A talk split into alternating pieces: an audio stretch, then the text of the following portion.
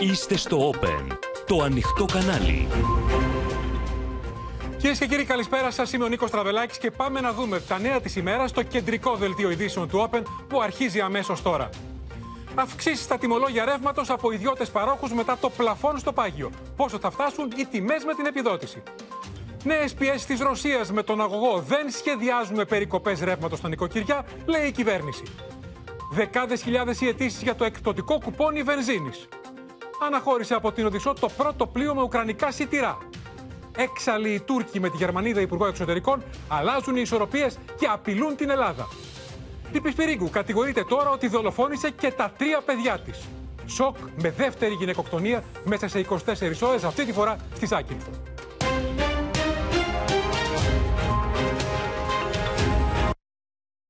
Νέα αυξημένα τιμολόγια ρεύματος για τον Αύγουστο ανακοίνωσαν σήμερα οι ιδιώτες πάροχοι μετά το πλαφόν στο πάγιο που έβαλε η κυβέρνηση για να περιορίσει κρυφές χρεώσεις στους λογαριασμούς. Οι διεθνείς τιμές ρεύματος και αερίου ανέβηκαν και σήμερα σε ύψη ρεκόρ, την ώρα που η Μόσχα ξαναχτυπούσε για τον αγωγό Nord Stream, αφήνοντας να εννοηθεί ότι μπορεί να περιορίσει κι άλλο τις ροές. Την ίδια ώρα στην Αθήνα, ο κυβερνητικός εκπρόσωπος δήλωνε ότι αυτή τη στιγμή δεν υπάρχει ενδεχόμενο για υποχρεωτικές διακοπές ρεύματος στα νοικοκυριά. Φωτιά στα οικεία κατημολόγια ρεύματος βάζουν οι νέες τιμές που ανακοίνωσαν πάροχοι για τον Αύγουστο, με την τιμή κιλοβατόρας να εκτοξεύεται έως και το ένα ευρώ.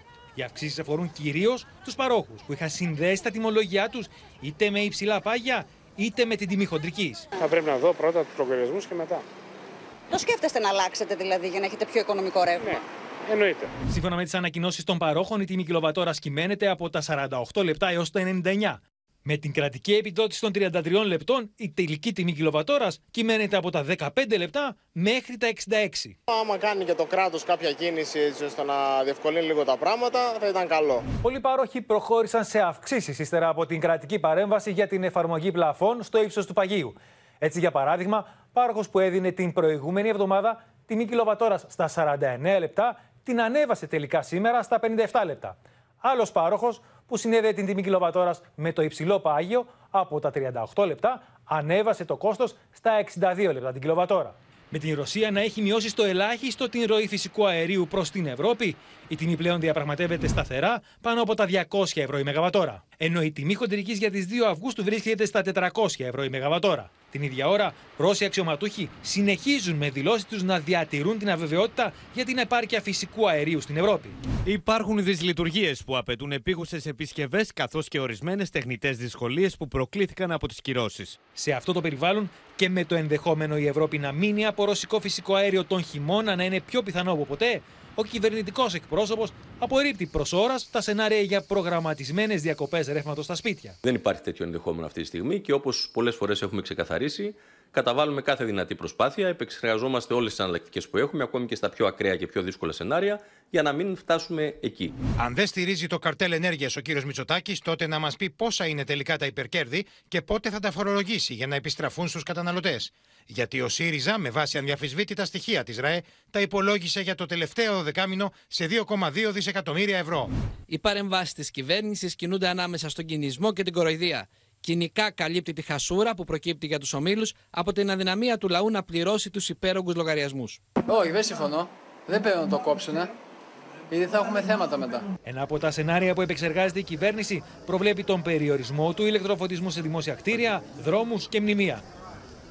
Λοιπόν, είναι μαζί μας στο στούντιο ο Βασίλης Πανός. Βασίλη, καλησπέρα. Για να δούμε με συγκεκριμένους αριθμούς πόσο θα επιβαρυνθούν από τα νέα τιμολόγια, για τον Αύγουστο μιλάμε, οι καταναλωτές. Βάλαμε λοιπόν σε, πλατφόρμα, σε ηλεκτρονική πλατφόρμα που υπολογίζει αυτόματα και δίνει προσφορές προς τους ενδιαφερόμενους, αυτό ακριβώς ε, για τους λογαριασμούς του Αυγούστου. Βάλαμε ένα παράδειγμα λοιπόν με τριακόσιες κιλοβατόρες μηνιαία κατανάλωση. Οι τιμές λοιπόν έτσι όπως διαμορφώθηκαν ήταν από τα σαράντα εννέα κόμμα πέντε ευρώ έως τα διακόσια τριάντα εννέα ευρώ κατά λογαριασμός Αυγούστου για τριακόσιες κιλοβατόρες κατανάλωση. Βάλαμε και μια υψηλότερη κατανάλωση για κάποιον ο οποίος καίει το ρεύμα αρκετά. Στις πεντακόσιες κιλοβατόρες λοιπόν η τιμή διαμορφώνεται στα από ογδόντα ευρώ ως τετρακόσια ένα.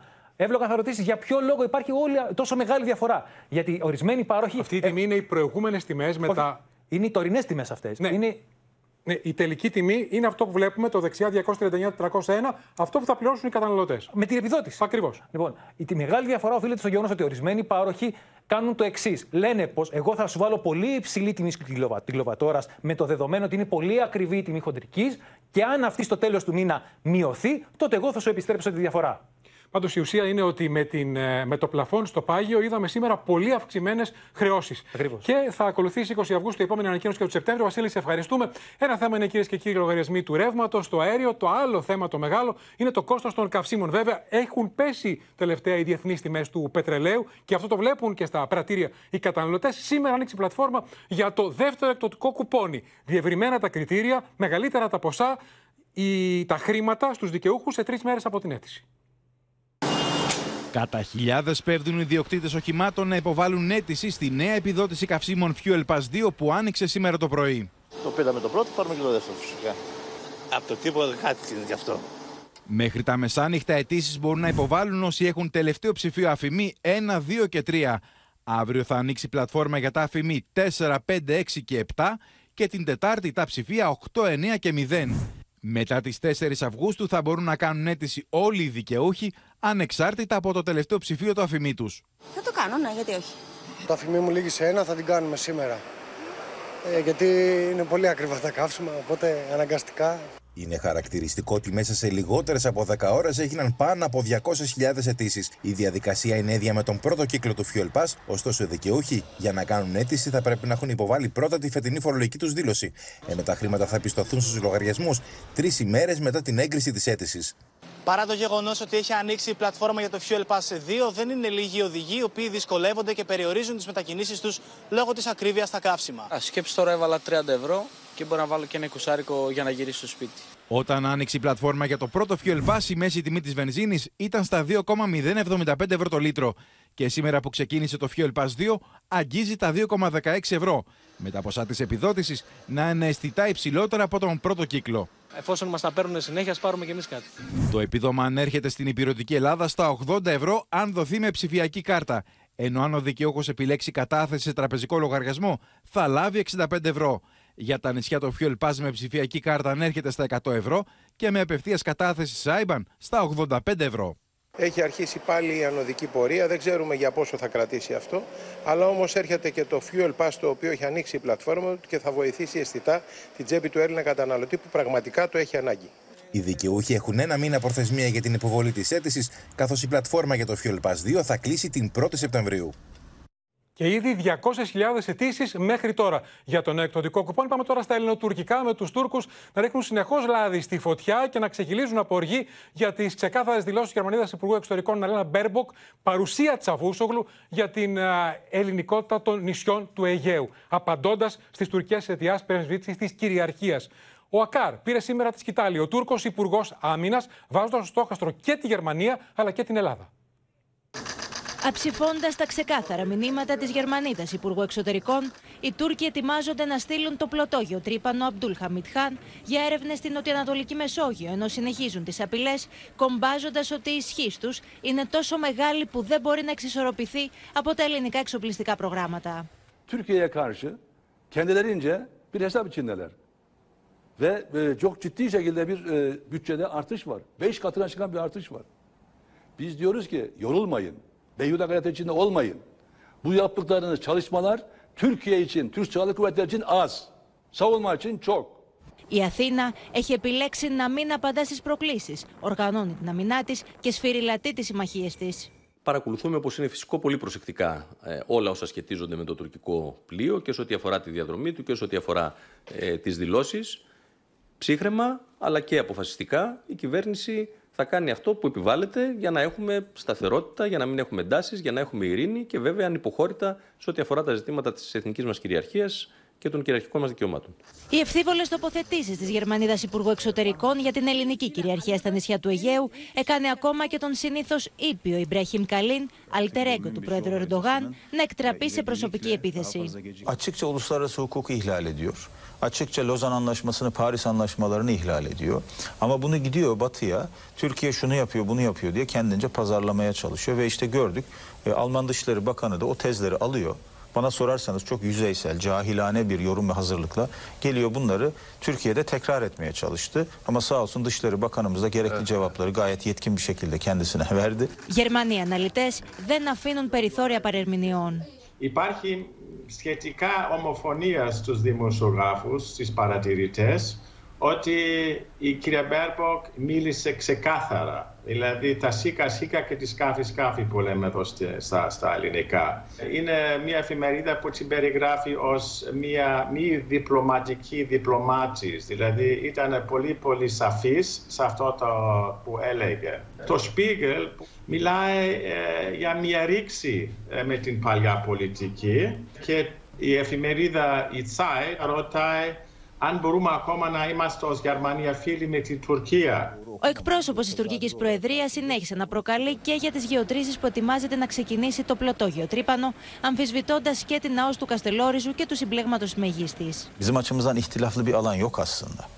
Ama Yunanistan adalar üzerinde öyle maksimalist taleplerde bulunuyor ki yani oradaki yedi sekiz tane küçük ada, adacık üzerinden yani kırk bin kilometre karelik bir alanda deniz alanında egemenlik hakkı talep ediyor. Η Άγκυρα έχει προαναγγείλει έναρξη των ερευνών στις εννέα Αυγούστου, χωρίς ωστόσο να έχει εκδώσει ναύτεξ για δέσμευση περιοχών.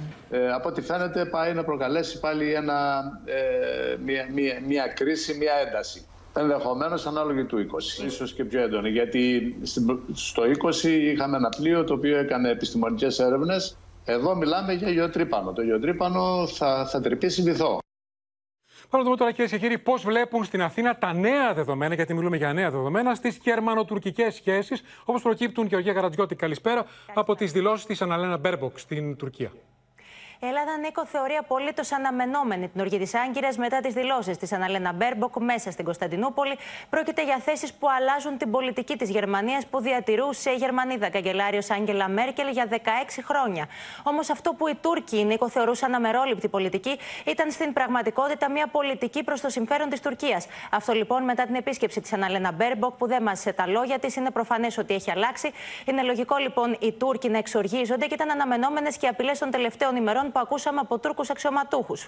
Ωστόσο, η Αθήνα χτίζει τις συμμαχίες, τις ελληνικές ενοπλές δυνάμεις παρακολουθούν κάθε τουρκική κίνηση στο πεδίο, είναι σε διαρκή ετοιμότητα τόσο σε διακλαδικό όσο και σε διασημαχικό επίπεδο. Μάλιστα, στο πλαίσιο της ελληνογαλλικής στρατιωτικής συνεργασίας, ολοκληρώθηκε και συνεκπαίδευση με την γαλλική φρεγάτα Προβάνς που βρίσκεται στη Μεσόγειο. Α, και μάλιστα, μια περιοχή που είναι ευαίσθητη για την Τουρκία, Νίκο, νοτιοανατολικά της Ελλάδας, μεταξύ της Καρπάθου και της Ρόδου, με σενάρια αντιαεροπορικής άμυνας. Εδώ τώρα βλέπουμε στο χάρτη μια περιοχή που έχει δεσμεύσει η Αθήνα, οι ελληνικές ενόπλες δυνάμεις, για αεροναυτική άσκηση μεταξύ Ρόδου, Καρπάθου, Καστελόριζου. Βλέπουμε λοιπόν την περιοχή της άσκησης με σενάρια προσβολών πλοίου και ανταλλαγής εικόνας πλοίου και αεροσκάφους. Έχουμε δεσμεύσει λοιπόν αυτή την περιοχή από τις τρεις μέχρι και τις πέντε Αυγούστου. Είμαστε σε διαρκή επαγρύπνηση και στις ελληνικές ενόπλες δυνάμεις. Έχει σημασία λοιπόν και ότι η Γαλλία είναι στο πλευρό μας και η Γερμανία. Και το λέω αυτό γιατί σήμερα ο Χουλουσί Ακάρ, μεταξύ άλλων, είπε ότι δεν είναι δυνατόν για θέματα που θίγει η Τουρκία να μπαίνουν ανάμεσα στην Τουρκία και την Ελλάδα, η Ευρωπαϊκή Ένωση και οι Ηνωμένες Πολιτείες. Ε, είναι, είναι προφανής η οργή της Άγκυρας και αυτό ακριβώς, Γεωργίας, σε ευχαριστούμε, σχολιάζει μιλώντας στο Open, κυρίες και κύριοι, ο Γερμανός αναλυτής, α, α, γνωρίζει πάρα πολύ καλά τα γερμανικά δεδομένα, ο Ρόναλντ Μαϊνάρντους. Παρατηρούμε και κυρίως εδώ στην Ελλάδα, αλλά όχι μόνο εδώ, μια καινούρια επιθετικότητα, αν θέλετε, της τουρκικής διπλωματίας. Παλιά δεν βλέπαμε τέτοια επιθετικότητα, συγκεκριμένα στο θέμα των νησιών του Ανατολικού Αιγαίου. Το ότι υπάρχει ένα θέμα εκεί, νομικό θέμα, διεθνές δικαίου, αυτό δεν είναι καινούριο, το ξέρουμε για δεκαετίες ολόκληρες, αλλά το να τεθεί θέμα κυριαρχίας και να τεθεί αυτό δημοσίως και να παρουσιαστούν συγκεκριμένοι χάρτες, αυτό είναι, κατα, κατα, κα, είναι σαν κάτι καινούριο, είναι μια κλιμάκωση, αν θέλετε. Και η Γερμανία, που αποτελεί μέλος της Ευρωπαϊκής Ένωσης και του ΝΑΤΟ, δεν μπορεί να μην αντιδράσει στην συγκεκριμένη περίπτωση. Και έχει ενδιαφέρον να δούμε, κυρίες και κύριοι, θα μας ενημερώσει η Ματίνα Παπαδέα, το πώς βλέπουν αυτά τα νέα δεδομένα τα γερμανικά μέσα ενημέρωσης, αλλά και το δια... το διαφορετική ανάγνωση από τα γερμανικά κόμματα, Ματίνα. Ακριβώς, Νίκο. Και ενώ λοιπόν στην Τουρκία έπεσε μαύρο στα μέσα ενημέρωσης, επιβλήθηκε το σύνηθες σιωπητήριο, ο γερμανικός τύπος ασχολήθηκε και ανέδειξε τη νέα πολιτική που ακολουθεί η Γερμανίδα Υπουργός Εξωτερικών. Τα γερμανικά δημοσιεύματα λοιπόν στέκονται στη στροφή που φαίνεται να συντελείται στην εξωτερική πολιτική, ακολουθώντας μια πολιτική αρχών που σέβεται και εδράζεται στο διεθνές δίκαιο, όχι μόνο στο οικονομικό συμφέρον και όφελος, όπως ακούσαμε την κυρία Μπέρμποκ να λέει σε, στις δηλώσεις της. Μια πολιτική που αντιτάσσεται στον αναθεωρητισμό που υπηρετεί η Τουρκία και που πρόσφατη εφαρμογή του οποίου είδαμε και βλέπουμε α, με τη ρωσική εισβολή και τον πόλεμο στην ε, Ουκρανία. Παρ' όλα αυτά, οι χριστιανοδημοκράτες επέκριναν την Υπουργό Εξωτερικών, την προερχόμενη από τους πράσινους ε, Υπουργό Εξωτερικών, χαρακτήρισαν αδέξια τη στάση που κράτησε στο ταξίδι της ε, στην Τουρκία, στη διάρκεια του οποίου ε, η κυρία Μπέρμποκ χρησιμοποίησε ξεκάθαρους τόνους, ξεκάθαρη γλώσσα.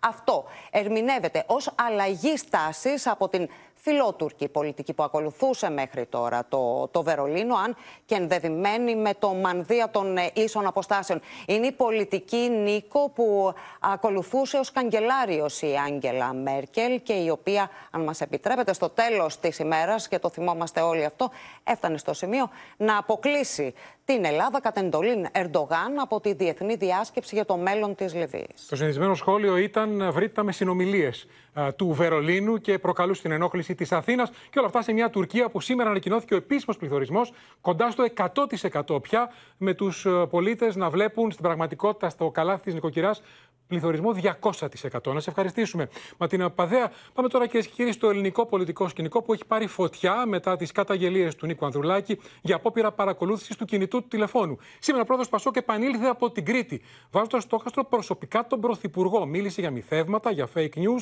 Την ίδια ώρα, ο ΣΥΡΙΖΑ κατέθετε ερώτηση στον Πρωθυπουργό, μιλώντας για απόπειρα συγκάλυψης της υπόθεσης. Με την κυβέρνηση να απαντά ότι αυτό είναι ένα ευρωπαϊκό ζήτημα και όχι ελληνικό και ότι οι ελληνικές αρχές κάνουν τα πάντα για να το διαλευκάνουν.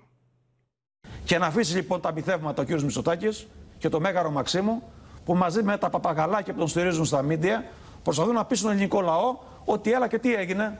Συμβαίνει σε πολλούς. Όχι. Επίθεση στο Μέγαρο Μαξίμου εξαπέλυσε από την Κρήτη ο Νίκος Ανδρουλάκης, ο οποίος απορρίπτει την κυβερνητική τοποθέτηση πως σε πολλές χώρες και σε αρκετούς αξιωματούχους επιχειρήθηκε επίσης παγίδευση τηλεφώνου και συνεπώς πρόκειται για πανευρωπαϊκή απειλή. Όλες οι κρατικές υπηρεσίες πρέπει να συνδράμουν με την ε, τεχνογνωσία που έχουν στο μέτρο των αρμοδιοτήτων τους την ελληνική δικαιοσύνη για να προκύψουν οι απαντήσεις που όλοι περιμένουμε. Ο Πρωθυπουργός έδειξε πολύ άμεσα αντανακλαστικά, ζήτηση από τον Πρόεδρο της Βουλής να συνεδριάσει η Επιτροπή Θεσμών και Διαφάνειας.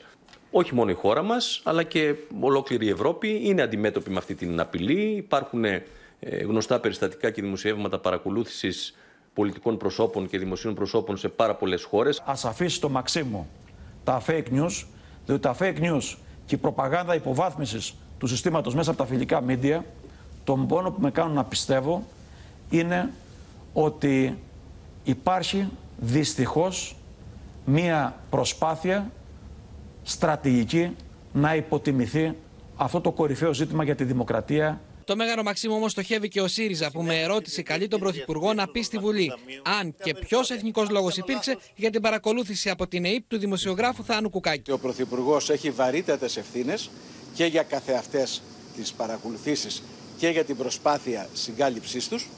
Και πιστεύουμε επίσης ότι πρέπει να χυθεί άπλετο φως στην υπόθεση.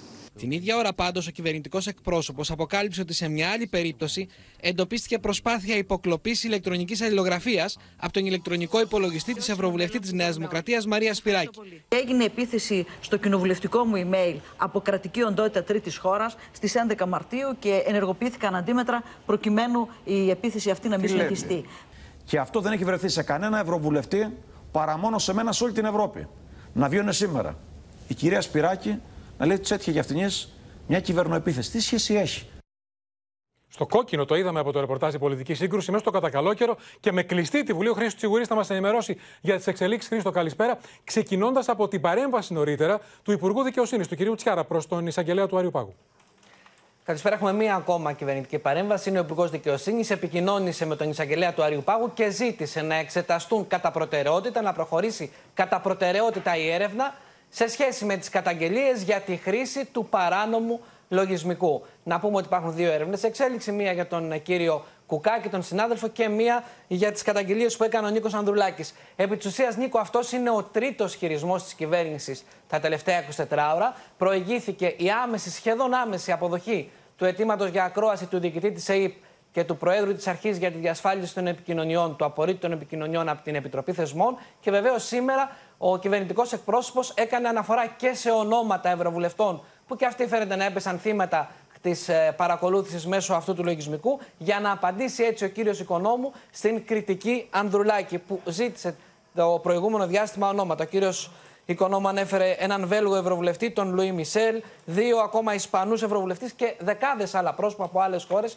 σε μια προσπάθεια να δείξει ότι το θέμα είναι κοινό, το αντιμετωπίζουν και άλλες χώρες στην Ευρωπαϊκή Ένωση. Είναι προφανές, Νίκο, ότι η κυβέρνηση δεν θέλει να αφήσει χώρο καθόλου για κριτική και να δεικνύει τη διεθνή διάσταση του θέματος. Την ίδια ώρα όμως η αντιπολίτευση ασκεί σφοδρή κριτική, μένεται η πολιτική σύγκρουση που θα κρατήσει μάλλον για καιρό. Είδαμε ότι στις καταγγελίες Ανδρουλάκη που μιλάει για συγκάλυψη, έχουμε και τον ΣΥΡΙΖΑ, ο οποίος ζητά να μάθει αν υπήρξαν οι παρακολουθήσεις, αν υπήρξε ε, εθνικός λόγος για να γίνουν μια τέτοιες δραστηριότητες, και βέβαια όλοι στοχεύουν πια το Μέγαρο Μαξίμου. Είναι, είναι μια συζήτηση ότι... που θα τη δούμε στο επόμενο χρονικό διάστημα να έχει διάρκεια. Και ο κ. Ανδρουλάκης δύο φορές σε λίγες ώρες αναφέρθηκε στο θέμα, ανεβάζοντας τα ύψη τους τόνους, στην περιοδία του στην Κρήτη και σε συνέντευξή του. Και ο ΣΥΡΙΖΑ με κλειστή βουλή κατάθεσε ερώτηση στον Πρωθυπουργό, μιλώντας για συγκάλυψη. Να σε ευχαριστήσουμε, Χρήστο Τσιγουρή. Πάμε τώρα, κυρίες και κύριοι, στο Κόσοβο, την αποκαλούμενη πυρηνιδαποθήκη των Βαλκανίων. Εκεί τη νύχτα είχαμε δραματικές εξελίξεις που προκάλεσαν παγκόσμια ανησυχία.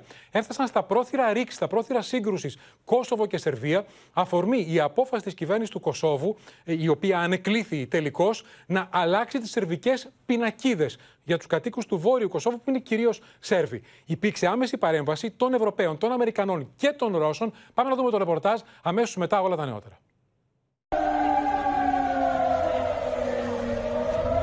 Σύρινες ηχούν σε πόλεις στο Βόρειο Κόσοβο, όπου οι Σέρβοι αποτελούν πλειοψηφία.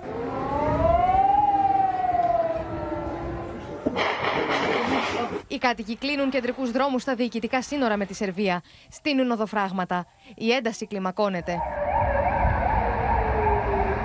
Ανάφλεξη στο παραπέντε. Πυροβολισμοί ακούγονται σε όλη την περιοχή. Predaje neće biti i pobedit će Srbija. Drznuli se da krenu u progon Srba, maltretiranje Srba, ubijanje Srba. Srbija će pobediti. Στο επίκεντρο των εντάσεων η απόφαση της Πρίστινας να αντικαταστήσει όλες τις σερβικές πινακίδες κυκλοφορίας αυτοκινήτων. Τελικά, έπειτα από παρέμβαση των Ηνωμένων Πολιτειών και του Αμερικανού πρεσβευτή στο Κόσοβο, η κυβέρνηση αποφάσισε να αναστείλει για ένα μήνα την εφαρμογή της απόφασης. Παρεμβάσεις έγιναν επίσης και από την Ευρωπαϊκή Ένωση και τη Ρωσία. Αυτό λοιπόν το οποίο απαιτείται είναι περίσκεψη, είναι τήρηση του διεθνούς δικαίου, είναι επίσης το περιβάλλον εκείνο το οποίο θα επιτρέψει στο Βελιγράδι και την Πρίστινα να συζητήσουν και να επιλύσουν επιτέλους μεταξύ τους διαφορές. Τέτοια γεγονότα είναι ακόμα μια απόδειξη της αποτυχίας της διαπραγματευτικής αποστολής της Ευρωπαϊκής Ένωσης. Στόχος των αιχμηρών επιθέσεων είναι και το Βελιγράδι, το οποίο η Δύση θέλει να εξουθενώσει περαιτέρω χρησιμοποιώντας αλβανικά χέρια. Ο Άλμπιν Κούρτι από την πλευρά του κατηγορεί τον Σέρβο πρόεδρο ότι πυροδοτεί την ένταση και δεν βοηθάει στην επίλυση της κρίσης.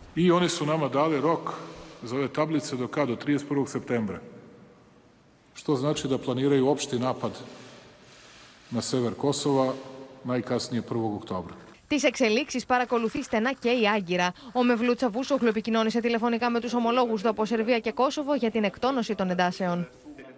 Ήταν περίπου πολεμικό το διάγγελμα του Σέρβου Προέδρου Βούτσιτς, και είδαμε επίσης την διαφορά στην παρέμβαση της Ρωσίας σε σχέση με τις αντίστοιχες τοποθετήσεις και Αμερικανών και Ευρωπαίων. Πάμε λοιπόν στη Μόσχα και στον Θανάση Αυγερινό. Θανάση, καλησπέρα, να μας δώσει όλα τα νεότερα για αυτή την επικίνδυνη ανάφλεξη που προς το παρόν σταμάτησε. Καλησπέρα από τη Μόσχα, που εξέφρασε απόλυτη στήριξη στο Βελιγράδι στην αντιπαράθεση με το Κόσοβο, και ειδικά στη μετριοπαθή στάση που τήρησε κατά τη χθεσινοβραδινή ένταση ο πρόεδρος της Σερβίας, ο κύριος Βούτσιτς. Ο εκπρόσωπος του Κρεμλίνου, ο Δημήτρη Πεσκόφ, καταδίκασε τις παράνομες απαιτήσεις της Πρίστινα έναντι των Σέρβων πολιτών, τα δικαιώματα των οποίων κατά τη Μόσχα παραβιάζονται συστηματικά από την αυθαιρεσία των εξτρεμιστών της Πρίστινα. Αυτή είναι η διατύπωση που χρησιμοποιήθηκε, με επικεφαλής τον Πρωθυπουργό Άλμπιν Κούρτι. Αυτά είπε με μια αρκετά γρήγορη σε αντανακλαστικά διπλωματική παρέμβαση της και η εκπρόσωπος του Ρωσικού Υπουργείου Εξωτερικών, η Μαρία Ζαχάροβα, χθες το βράδυ. Ε, είπε ότι γίνεται μια προσπάθεια για περαιτέρω εκδίωξη του σερβικού πληθυσμού από το κοσυφοπαίδιο, καθώς οι ηγέτες του γνωρίζουν ότι οι Σέρβοι δεν θα μείνουν αμέτωχοι εφόσον πρόκειται για ευθεία επίθεση στις ελευθερίες των πολιτών, και σκόπιμα προχώρησαν σε αυτή την όξυνση. Η κυρία Ζαχάροβα εκτίμησε επίσης ότι υπάρχει σε εξέλιξη ένα σενάριο βίας και ότι η Δύση θέλει να εξουδετερώσει το Βελιγράδι με τα χέρια των Αλβανών του Κωσυφοπεδίου. Μάλιστα κάλεσε Πρίστινα αλλά και οι Ηνωμένες Πολιτείες και η Ευρωπαϊκή Ένωση, που όπως είπε βρίσκονται από πίσω της, να σταματήσουν τις προκλήσεις και να σεβαστούν τα δικαιώματα των Σέρβων στο Κωσυφοπέδιο. Ε, υπάρχουν πολλοί Ρώσοι αναλυτές οι οποίοι εκτιμούν ότι αυτή η κριτική που ασκήθηκε από το Ρωσικό Υπουργείο Εξωτερικών, α, που μίλησε για αποτυχία κιόλας της μεσολαβητικής αποστολής της Ευρωπαϊκής Ένωσης, ε, κρύβει μια διάθεση του Κρεμλίνου να δείξει στη Δύση ότι η Μόσχα δεν θα αφήσει μόνη της τη Σερβία, όπως έχει συμβεί στο παρελθόν, για παράδειγμα όταν βομβαρδίστηκε το Βελιγράδι από το ΝΑΤΟ. Ε, δεν λείπουν μάλιστα και μια σειρά προτάσεις από ο, όχι αξιωματούχους ακόμη, αλλά από Ρώσους αναλυτές, πολύ γνωστούς κομβικούς δημοσιογράφους, που καλούν το Βελιγράδι να υπογράψει ακόμη και απευθείας αμυντική συμφωνία με τη Μόσχα ή να ενταχθεί στο λεγόμενο Σύμφωνο Συλλογικής Ασφάλειας.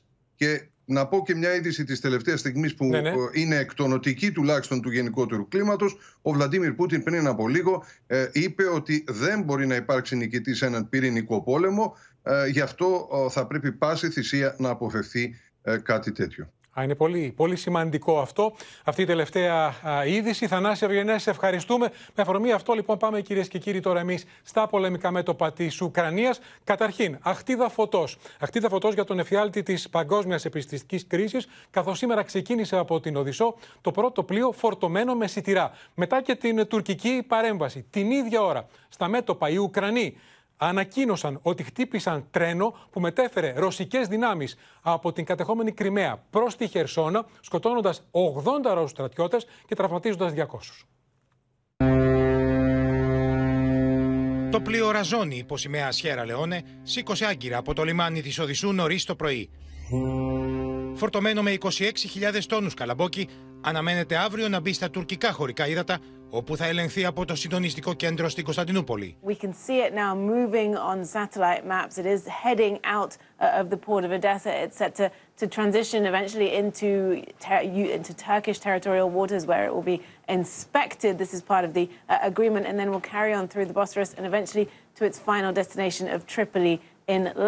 Η Τουρκία και ο ΟΗΕ, που είχαν διαμεσολαβητικό ρόλο στην επίτευξη της συμφωνίας για την εξαγωγή σιτηρών ανάμεσα σε Κίεβο και Μόσχα, ευελπιστούν να στεφθεί με επιτυχία η διαδικασία. Ως μια πολύ θετική εξέλιξη και ευκαιρία για να δοκιμαστεί η αποτελεσματικότητα της συμφωνίας, χαρακτήρισε τον απόπλουτο Κρεμλίνο.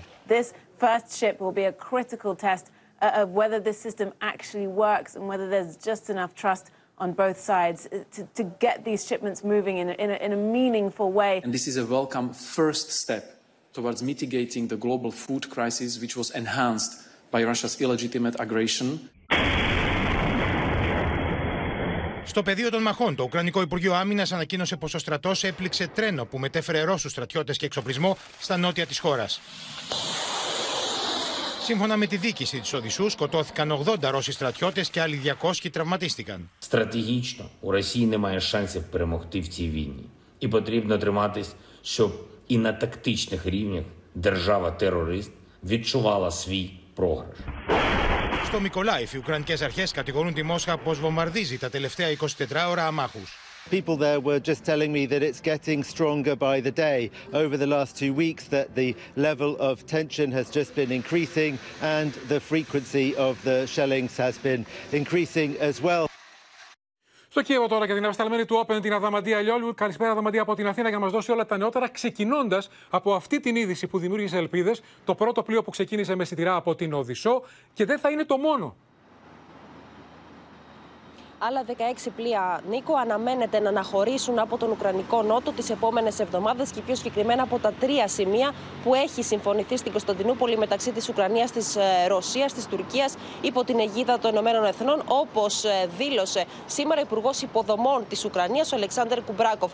Μάλιστα, όπως είπε, αναμένεται και να έχουμε νέες αφίξεις πλοίων στα ουκρανικά λιμάνια για την εξαγωγή των σιτηρών και για τις επόμενες αποστολές, ενώ τις επόμενες εβδομάδες η Ουκρανία σε συνεργασία με τους εταίρους της αναμένεται να φτάσει σε ένα σχέδιο με το πλήρες δυναμικό της μεταφοράς των αγροτικών προϊόντων. Το συγκεκριμένο πλοίο τώρα που μεταφέρει περισσότερους από είκοσι έξι χιλιάδες τόνους καλαμποκιού αναμένεται να φτάσει στην Κωνσταντινούπολη αύριο Τρίτη.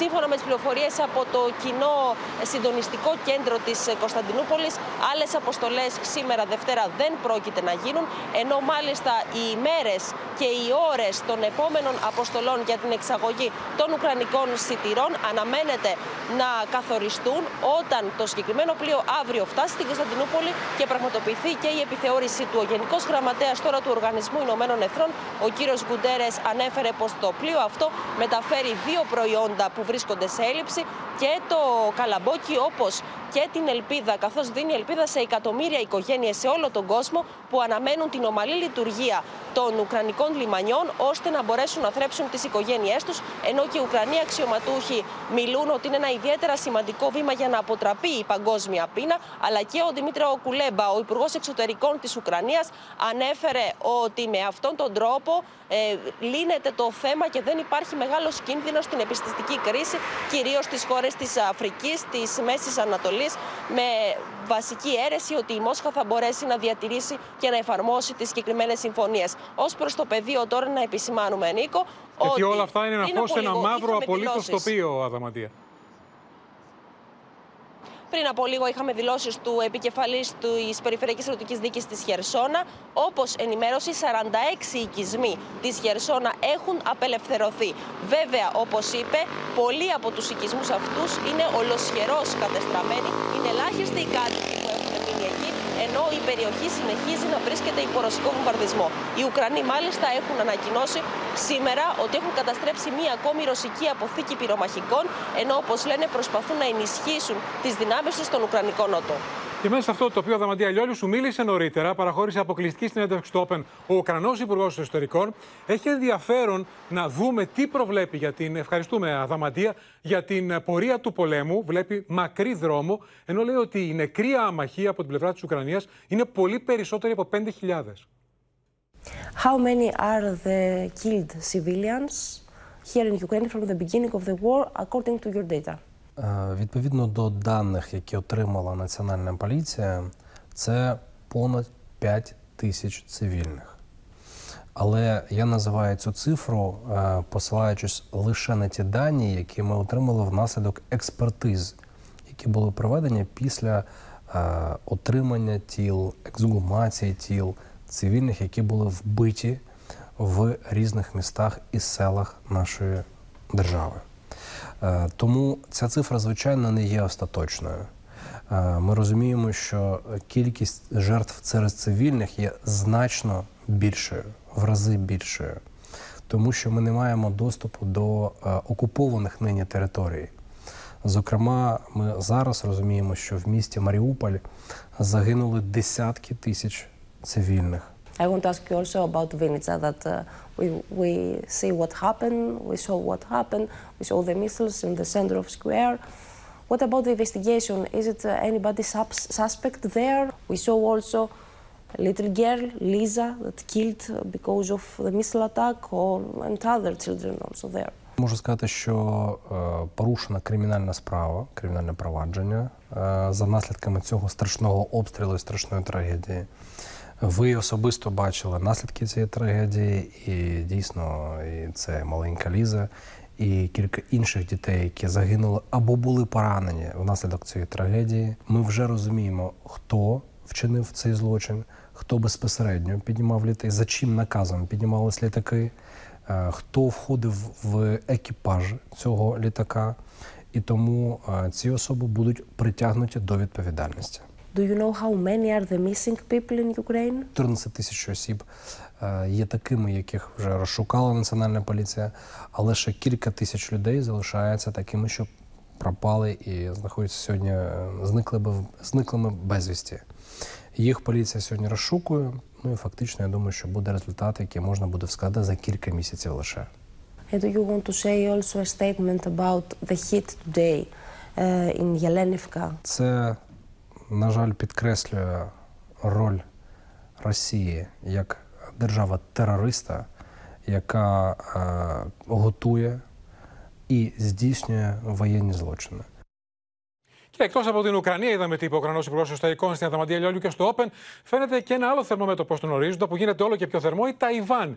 Υπάρχουν πληροφορίες που επιβεβαιώνουν τα τελευταία λεπτά ότι θα την επισκεφθεί παρά τη σφοδρή αντίδραση της Κίνας, την Ταϊβάν, η Αμερικανίδα πρόεδρος της Βουλής, η Νάνση Πελόζη. Οι Κινέζοι πώς απαντούν, λένε ο στρατός δεν θα καθίσει αν πάει η Πελόζη στην Ταϊβάν με σταυρωμένα τα χέρια.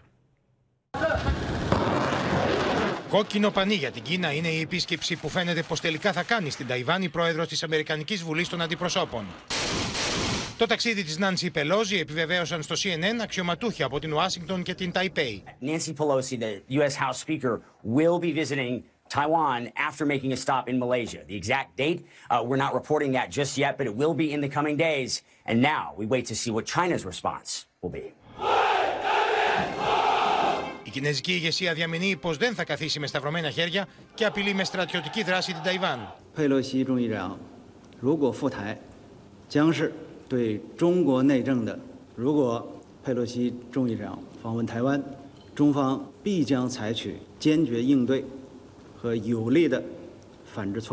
Η πρόεδρος της Βουλής των Αντιπροσώπων, η οποία επισκέπτεται τη Σιγκαπούρη, είχε αποφύγει να πει αν τελικά θα ταξιδέψει και στην Ταϊπέη. I don't ever talk about my travel because, as some of you know, it's a security issue. It's a security issue for every member of Congress traveling, especially abroad. 我们非常感谢刘议长长年以来对于台湾非常的支持友善。我们对于 Μάλιστα, στο τηλεφώνημα προημερών ανάμεσα στον πρόεδρο Τζο Μπάιντεν και τον Σι Τζιπίνγκ, ο Κινέζος πρόεδρος είχε προειδοποιήσει τον Αμερικανό ομολογό του να μην παίζει με τη φωτιά.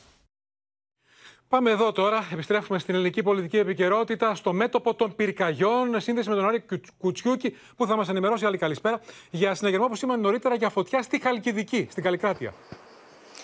Έτσι ακριβώς και συγκεκριμένα στον οικισμό Κηπούπολη, λίγο έξω από τη Νέα Καλλικράτεια Χαλκιδικής, Νίκο. Αμέσως σήμανε συναγερμό στην πυροσβεστική υπηρεσία, τόσο γιατί κοντά βρίσκονταν σπίτια, όσο και γιατί ε, Χαλκιδική και Θεσσαλονίκη σήμερα βρίσκονται στην κατηγορία τέσσερα πολύ υψηλού κινδύνου πρόκλησης πυρκαγιάς. Να σας πω ότι οι πρώτοι που ρίχτηκαν στη μάχη με τις φλόγες ήταν οι κάτοικοι που βγήκαν έξω με κλαδιά στα χέρια, προσπαθούσαν να σβήσουν τις φλόγες, έριχναν νερό με, με λάστιχα. Πολύ γρήγορα, βέβαια, έσπευσε στο σημείο και η ισχυρή δύναμη της πυροσβεστικής. δώδεκα πυροσβέστες με έξι οχήματα κατάφεραν να θέσουν υπό έλεγχο τη φωτιά με την έγκαιρη επέμβασή τους. Πάντως, φωτιά δεν είχαμε μόνο στην Χαλκιδική, είχαμε, Νίκο, και, στην είχαμε και στην περιοχή της Κρήτης. Πολύ σωστά. Συγκεκριμένα στην περιοχή Επανοχωρίου στα Χανιά, μεγάλη κινητοποίηση και σε αυτή την περίπτωση από την πυροσβεστική υπηρεσία. Συγκεκριμένα είκοσι πυροσβέστες με μια ομάδα πεζοπόρου τμήματος, επτά οχήματα αλλά και από αέρος με τη συνδρομή ενός ελικοπτέρου. Η φωτιά ήταν σε δασική, δύσβατη περιοχή. Παρά τους ισχυρούς ανέμους και σε αυτή την περίπτωση, πολύ γρήγορα οι πυροσβέστες κατάφεραν να τη θέσουν υπό έλεγχο. Μάλιστα, σύμφωνα με πληροφορίες, προσήχθη και συνελήφθηκε ένα άτομο το οποίο ομολόγησε πυρκαγιά από εμπρισμό. Εμπρισμό, συγγνώμη, από αμέλεια, Νίκο. Ακριβώς, κατηγορείται για εμπρισμό. Έχουμε μία ακόμα σύλληψη εμπριστή, λοιπόν, σε μία από τις δεκάδες φωτιές των τελευταίων εικοσιτετράωρων. Να σε ευχαριστήσουμε, Άρη Κουτσιούκη. Και εμείς πάμε τώρα, κυρίες και κύριοι, να δούμε τις ραγδαίες εξελίξεις στην πολύκροτη υπόθεση των τριών κοριτσιών από την Πάτρα. Καθώς ο εισαγγελέας άσκησε σήμερα δίωξη για ανθρωποκτονία από πρόθεση κατά της Βούλας Πισπυρίγκου για την δολοφονία και των άλλων δύο κοριτσιών της, της Μαλένας και της Σύριδας. Το κατηγορητήριο καταπέλτησε. Η ίδια δια του δικηγόρου της συνεχίζει να αρνείται την ενοχή της.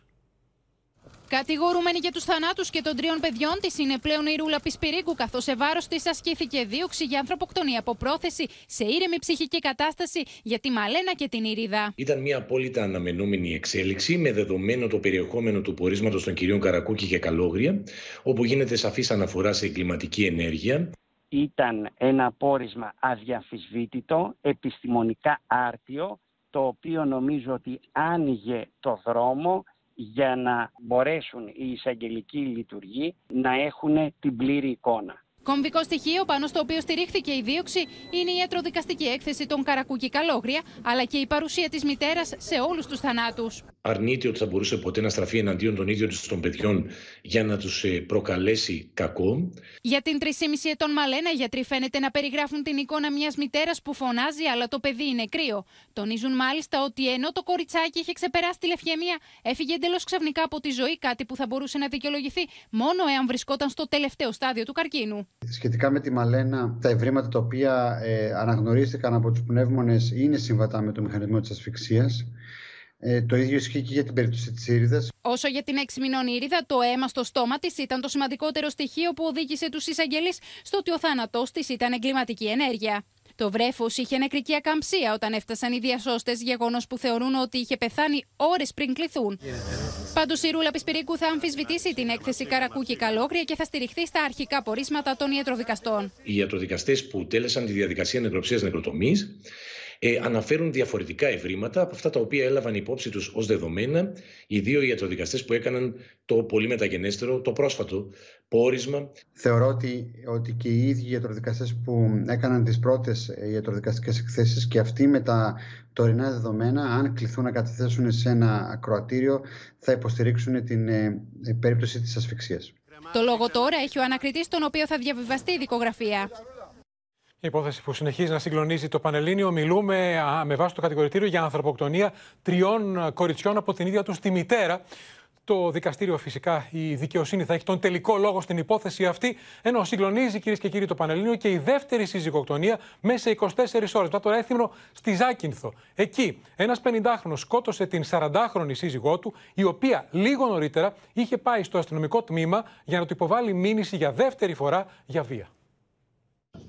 Μια γυναίκα μόλις σαράντα χρονών, μητέρα τριών παιδιών, βρέθηκε άγρια μαχαιρωμένη από τα χέρια του συζύγου της στο τσιλιβί της Ζακύνθου. Είχαμε μάθει ότι κάνα δύο μήνες, τελευταίους δύο μήνες, δεν τα πηγαίναν και πολύ καλά. Έκανε μια καταγγελία πριν δύο-τρεις μήνες, διότι την απείλησε, την έδιρε και έκανε καταγγελία και τον έπιασαν, λέει, και τον είχαν τρεις μέρες μέσα. Η γυναίκα είχε προσπαθήσει να σωθεί. Μόλις τον είχε καταγγείλει άλλη μια φορά για ενδοοικογενειακή βία. Γυρνώντας όμως από το αστυνομικό τμήμα, ο δράστης την περίμενε για να εξελιχθεί ο τελευταίος καυγάς σε μια τραγωδία. Βγήκε, λέει, η συγχωρεμένη έξω για να πάρει τηλέφωνο από την αστυνομία. Και την έπιασε και ο σύζυγός της και τη μαχαίρωσε. Το σπασμένο τζάμι στην πόρτα του σπιτιού δείχνει την ένταση και την πάλη που προηγήθηκε πριν ο πενήντα ενός ετών άνδρας πάρει το κουζινομάχαιρο και τη σκοτώσει. Αμέσως μετά τη δολοφονία, ο δράστης εξαφανίστηκε. Το πρωί δεν τον βρίσκανε και όλη νύχτα δεν τον βρίσκανε. Όμως το πρωί πήγε κανονικά στη δουλειά του και το συνέλαβαν η αστυνομία εκεί πέρα, στη δουλειά του. Μετά από ανθρωποκυνηγητό, εντοπίστηκε από τις αρχές και συνελήφθη. Μάλιστα, είχε απασχολήσει αρκετές φορές την αστυνομία για τη βίαιη συμπεριφορά του στο πρόσωπο της συζύγου του. Στις δεκαοκτώ Ιουνίου είχε συλληφθεί για τον ξυλοδαρμό της άτυχης γυναίκας. Από το υπόγειο του δικαστικού μεγάρου για λόγους ασφαλείας οδηγήθηκε στον εισαγγελέα Ρεθύμνου εξηντάχρονος, ο οποίος δολοφόνησε την πενηνταεξάχρονη γυναίκα του την Κυριακή, επειδή, όπως υποστήριξε, θόλωσε όταν του ζήτησε να χωρίσουν. Πολύ καλό ζευγάρι. Mm-hmm. Τι προβλήματα είχαν, εμείς δεν ξέρουμε. Κάθε ένας στο σπίτι του έχει τα προβλήματα που δεν τα, δεν τα ξέρει. Σοκαρισμένοι είναι οι κάτοικοι του χωριού Άνω Μαλάκης στο Ρέθυμνο της Κρήτης μετά την άγρια δολοφονία. Κάθε μέρα την έβλεπα, ήταν ένας εξαιρετικός άνθρωπος. Πώς το έκανα αυτό το πράγμα, τι έπαθε, ποτέ δεν το φανταζόμουν, ότι θα φτάσει σε αυτό το σημείο. Ο εισαγγελέας Ρεθύμνου του άσκησε ποινική δίωξη για ανθρωποκτονία από πρόθεση σε ήρεμη ψυχική κατάσταση και παράνομη οπλοκατοχή.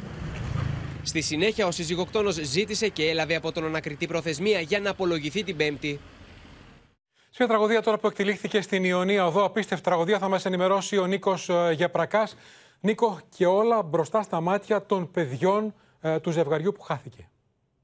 Καλησπέρα, Νίκο, και μάλιστα το ένα παιδί της οικογένειας μόλις δέκα ετών. Όλα λοιπόν έγιναν στις επτά παρά τέταρτο σήμερα το πρωί, όταν η οικογένεια η οποία είχε προορισμό την Αλβανία για διακοπές στάθμευσε το αυτοκίνητο στην Λέα, καθώς είχε υποστεί μηχανική βλάβη. Ο οδηγός και η σύζυγός του βγήκαν από το αυτοκίνητο προκειμένου να δουν τι ακριβώς συμβαίνει με το όχημά τους, αφήνοντας όμως ανοιχτές, σύμφωνα με την αστυνομία, τις αριστερές πόρτες του οχήματος. Έτσι λοιπόν ένα όχημα το οποίο ακολουθούσε, ο οδηγός του δεν πρόλαβε να αντιδράσει, χτύπησε πάνω στις πόρτες με αποτέλεσμα να χτυπήσει στη συνέχεια ε, τους ε, δύο ανθρώπους που βρίσκονταν έξω από το αυτοκίνητο και να τους σκοτώσει. Ο οδηγός μάλιστα σκοτώθηκε ακαριά, ενώ η γυναίκα εξέπνευσε λίγο αργότερα κατά τη μεταφορά της στο νοσοκομείο. Μέσα στο όχημα, όπως είπαμε νωρίτερα, ήταν τα δύο παιδιά της οικογένειας, ο γιος τους μόλις δέκα ετών και η κόρη είκοσι πέντε ετών, ενώ και οι δύο επιβάτες του άλλου οχήματος τραυματίστηκαν ελαφρά.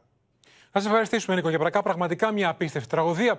Πάμε τώρα, κυρίες και κύριοι, στη Σκιάθο. Εκεί συνελήφθη ο υποδιοικητής του πυροσβεστικού σταθμού του αεροδρομίου για παιδική πορνογραφία. Μάλιστα, τον κατήγγειλε η ίδια η σύντροφός του, η οποία λέει ότι ασέλγησε, προσπάθησε να ασελγήσει και στη δεκάχρονη κόρη της. Είναι διαζευμένη η γυναίκα αυτή. Την ίδια ώρα οδηγείται στη Μυτιλήνη ο αστυνομικός, ο οποίος κατηγορείται ότι βίασε δεκατετράχρονο κορίτσι, εκμεταλλευόμενος ότι την προπονούσε στο βόλεϊ την κοπέλα αυτή. Ξέσπασαν στα δικαστήρια κατά την προσαγωγή οι γονείς του κοριτσιού.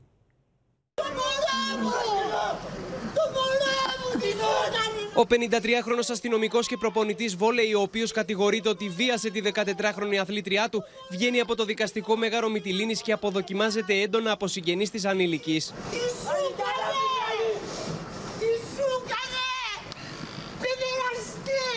Ο αστυνομικός ζήτησε και πήρε νέα προθεσμία για να απολογηθεί αύριο, ενώ παρουσιάστηκε στο δικαστικό Μέγαρο με δικηγόρο από την Αθήνα, αφού ο πρώτος που είχε διορίσει παραιτήθηκε από την υπόθεση και κανένας άλλος δεν δέχθηκε να αναλάβει την υπεράσπισή του από το νησί.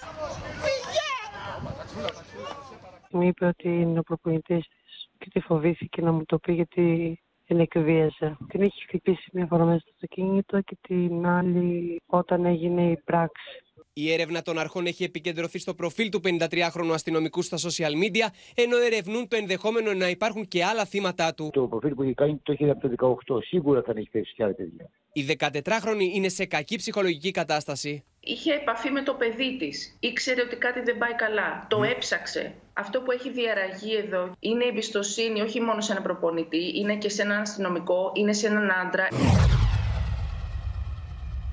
Μουδιασμένοι είναι οι κάτοικοι και στην Σκιάθο μετά από την καταγγελία της συντρόφου ενός τριανταεννιάχρονου αξιωματικού της πυροσβεστικής στον αερολιμένα του νησιού, σύμφωνα με την οποία βρήκε στο κινητό του τηλέφωνο γυμνές φωτογραφίες της δεκάχρονης κόρης της. Ο τριανταεννιάχρονος συνελήφθηκε και σήμερα οδηγήθηκε στον εισαγγελέα Βόλου, ο οποίος του άσκησε δίωξη σε βαθμό κακουργήματος για παιδική πορνογραφία. Ο τριανταεννιάχρονος πήρε προθεσμία για να απολογηθεί την Πέμπτη στον ανακριτή, ενώ οι αρχές εξετάζουν και το ενδεχόμενο της ασέλγειας στην δεκάχρονη από τον ένστολο, καθώς, όπως είπε η μητέρα στους αστυνομικούς, πριν από μερικές ημέρες η κόρη της κοιμήθηκε στο ίδιο κρεβάτι με τον πρώην σύντροφό της. Στη Θράκη τώρα, κυρίες και κύριοι, στην Κομοτηνή, σε ένα συνήθιστο περιστατικό που σήμανε συναγερμό στο νοσοκομείο της Κομοτηνής. Μαρία Ζαφυρίου, καλησπέρα. Μιλούμε για ομαδική δηλητηρίαση μετά από γλέντι διακοσίων ανθρώπων. Πώς συνέβη αυτό, τι έγινε? Ο υγειονομικός συναγερμός στο νοσοκομείο της Κομοτηνής σήμανε αργά χθες το βράδυ. Προσήλθαν περίπου διακόσια άτομα, περίπου εκατό ενήλικες και ογδόντα παιδιά. Θα πρέπει να σας πω ότι μάλιστα έλαβαν θεραπεία με ωρό τριάντα επτά παιδιά, το μικρότερο ηλικίας μόλις επτά μηνών και τριάντα έξι ενήλικες. Η επιχείρηση που στήθηκε ήταν πολύ μεγάλη, αφού θα πρέπει να σημειώσουμε ότι προσέτρεξαν οι γιατροί και νοσηλευτές οι οποίοι ήταν ακόμη και εκτός υπηρεσίας. Τα συμβάντα ξεκίνησαν να προσέρχονται στο νοσοκομείο έντεκα η ώρα και αντιμετωπίστηκαν από το ιατρικό και νοσηλευτικό προσωπικό μέχρι και σήμερα στις έξι και μισή το πρωί. Τώρα, οι εκατόν ογδόντα ασθενείς, οι περίπου διακόσιοι ασθενείς, ήταν σε, ένα, σε μια μουσουλμανική τελετή, ονομάζεται Σουνέτη, στο χωριό Αριανά, και σύμφωνα με τις ιατρικές γνωματεύσεις έπαθαν τροφική δηλητηρίαση από σαλμονέλα. Θα πρέπει να σημειώσουμε, Νίκο, ότι αυτή την ώρα που μιλάμε είναι όλοι καλά στην υγεία τους και έχουν λάβει εξιτήριο. Ευτυχώς. Να σε ευχαριστήσουμε, Μαρία Ζαφυρίου. Εκεί θα μείνουμε, κυρίες και κύριοι, στη Θράκη για μια θετική είδηση, μια καλή είδηση. Μια από τις νέες φοιτήτριες πέρασε τώρα στις πανελλαδικές, στο Δημοκρίτριο Πανεπιστήμιο της Θράκης, στην ιατρική σχολή. Είναι εργαζόμενη μητέρα και έχει έξι παιδιά. μιλά στο Open, λέει ότι γύρισε στα Θρανία τα τελευταία δύο χρόνια για να μπορέσει να διαβάσει, να προετοιμαστεί και λέει ότι η καλύτερη βοηθή της για να περάσει ήταν τα ίδια της τα παιδιά. Θα βγάλω και εγώ αυτή τη δική ταυτότητα. Η ευτυχία και η υπερηφάνεια φωτίζουν το χαμόγελο της κυρίας Μαριάννας Λαζάρου, της εργαζόμενης μητέρας έξι παιδιών που πήρε τη μεγάλη απόφαση πριν από δύο χρόνια να επιστρέψει στα Θρανία και κατάφερε φέτος με υπομονή και επιμονή να περάσει στην ιατρική σχολή του Δημοκρίτιου Πανεπιστημίου Θράκης. Έγινα η μαθήτρια που ίσως να μην ήμουν στην εφηβεία μου, ήμουν καλή, αλλά τώρα έγινα άριστη με αντίληψη, με γνώση της ζωής και των πραγμάτων. Τα δεκαοκτώ χιλιάδες εννιακόσια εξήντα μόρια ήταν το εισιτήριο για την ιατρική, ενώ και ως μαθήτρια στο δεύτερο εσπερινό ΕΠΑΛ Καβάλας, η κυρία Λαζάρου ήταν άριστη. Είχε μάλιστα συμμαθητή τον σύζυγό της, αφού μαζί είχαν πάρει την απόφαση να επιστρέψουν στα Θρανία. Απόλυτο είκοσι. Δεν το συζητάμε. Ε, δεν μου χαρίστηκε κάτι, ε, ήμουν παρούσα καθημερινά. Τα έξι παιδιά της ηλικίας από οκτώ έως είκοσι έξι ετών αποτελούν, όπως λέει, κομμάτι της επιτυχίας της και ήταν δίπλα της σε όλη αυτή τη μεγάλη προσπάθεια. Τα μεγαλύτερα παιδιά μου ήταν η βοηθή μου. Έχουν λίγο αλλάξει οι ρόλοι μας, ε, ήταν υποστηρικτικά στην προσπάθειά μου και στο μεγάλωμα, εννοώ Στο, στο να προσέχουν τα αδέρφια τους. Με το φωτεινό χαμογελό της, η κυρία Μαριάννα στέλνει ένα μήνυμα στα νέα παιδιά αλλά και τους μεγαλύτερους, να μην σταματούν ποτέ να κυνηγούν τα όνειρά τους. Συμβουλεύω όλες, όλες και τα νέα παιδιά κυρίως να, δε, να δουν τους στόχους τους, αλλά και οι κυρίες στη δική μου ηλικία που έχουμε λίγο επαναπαυθεί σε ρόλους και θέσεις, Να, να δούνε και τα θέλω τους, μπορούν να πραγματοποιηθούν. Και η κυρία Λαζάρου το απέδειξε. Με επιμονή και προσπάθεια οι κόποι στο τέλος ανταμείβονται και τα όνειρα γίνονται πραγματικότητα.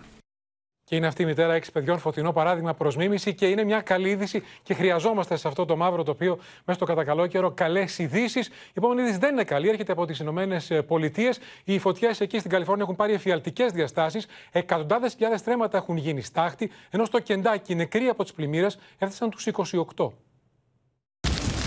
Εκατοντάδες πυροσβέστες δίνουν μάχη με τη μεγαλύτερη πυρκαγιά που έχει ξεσπάσει φέτος στην Καλιφόρνια, κοντά στα σύνορα με το Ορεγκόν.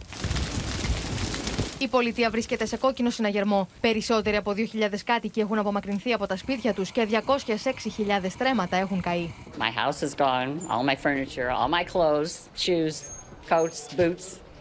Everything's gone. Η παρατεταμένη ξηρασία, οι υψηλές θερμοκρασίες αλλά και οι κεραυνοί χωρίς βροχή που πλήττουν την περιοχή δυσχεραίνουν το έργο των πυροσβεστών και κάνουν την κατάσβεση της φωτιάς ακόμα πιο δύσκολη. When those thunder cells collapse, they tend to drive the fire in all directions. Um, Obviously, that's a threat to firefighters. Uh, it also can cause that rapid fire growth.